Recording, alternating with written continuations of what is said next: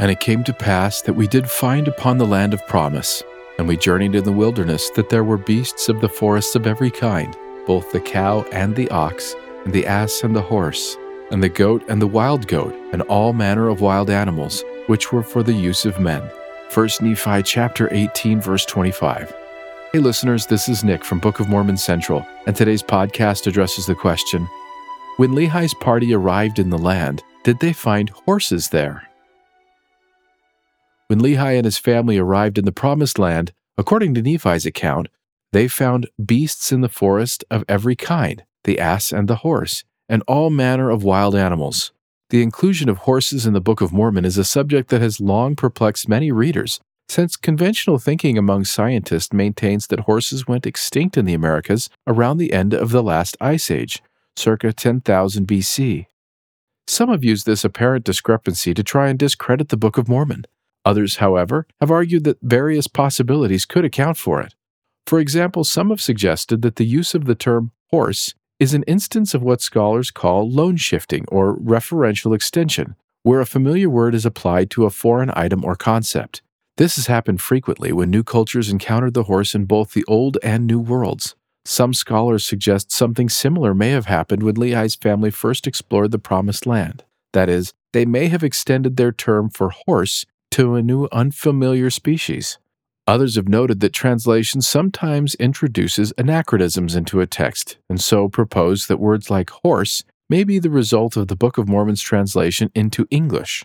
While these remain important possibilities to consider, a recent study published in the Texas Journal of Science indicates that horses may have been in the Americas during Book of Mormon times after all. An international team of scholars, including experts in geology, biology, paleontology, and archaeozoology, recovered specimens of horse and other megafauna from a stratified context at Rancho Carabanchel near Cerdal, San Luis Potosi, Mexico. To establish the chronology of the site, several radiocarbon dates were obtained at each layer of strata from charcoal and other organic material recovered during excavations. Importantly, several horse specimens were recovered in close association with materials carbon dated to Book of Mormon times.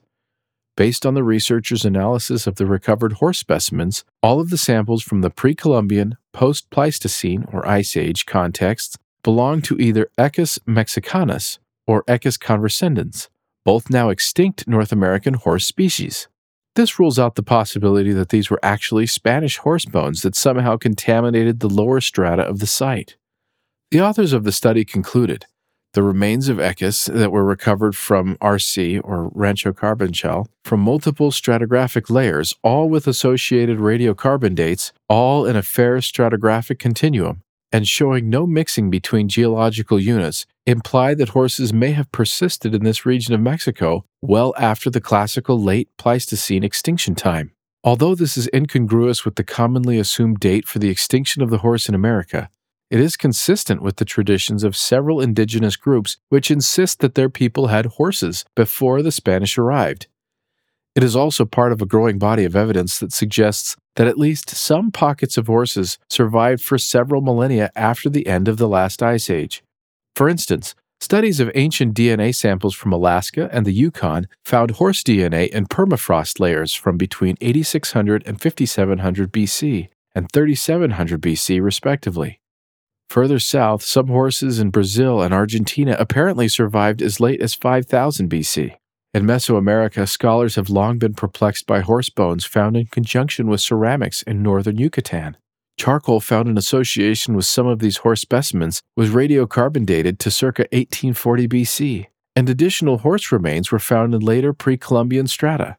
In the past, scholars have raised questions about the stratigraphy of the site, but recently one pair of archaeologists concluded that the possibility that the horse survived into the late Archaic or even pre classic should be taken more seriously.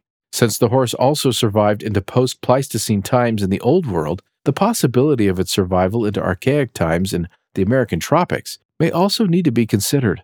The most recent findings reported from Mexico further reinforce that possibility establishing the survival of horse populations in the Americas well beyond the last ice age has major implications that would reverberate across several disciplines engaged in the study of pre Columbian American history. creating a paradigm shift, as the authors of this latest study have acknowledged.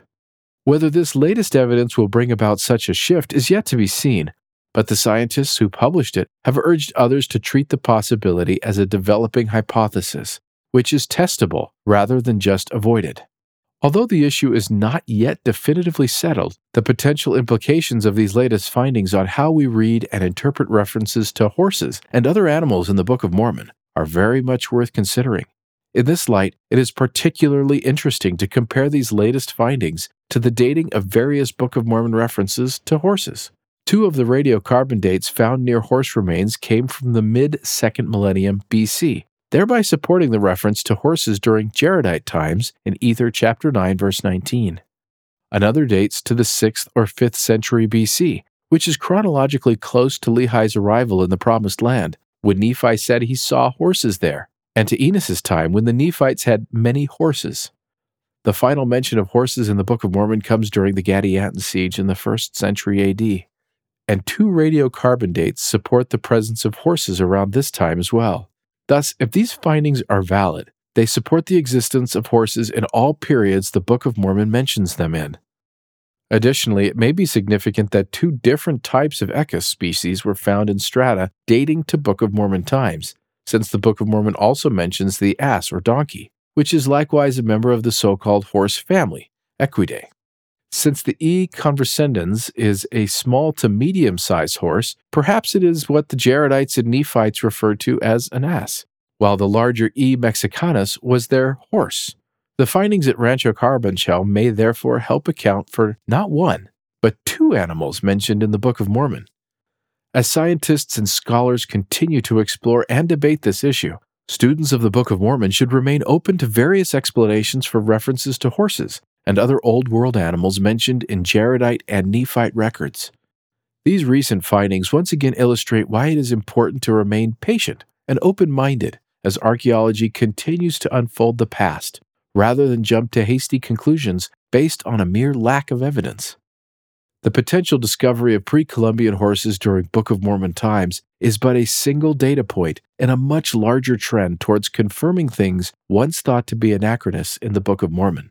In scholarship, as in science, Hugh Nibley once observed, every paradox and anomaly is really a broad hint that new knowledge is awaiting us if we will only go after it. Those who have had the patience to approach the Book of Mormon's reference to horses as just a broad hint are now enjoying new knowledge that may be on the verge of rewriting the history of the Americas. Thank you for listening. To find out more, please visit bookofmormoncentral.org and then click on Know Why.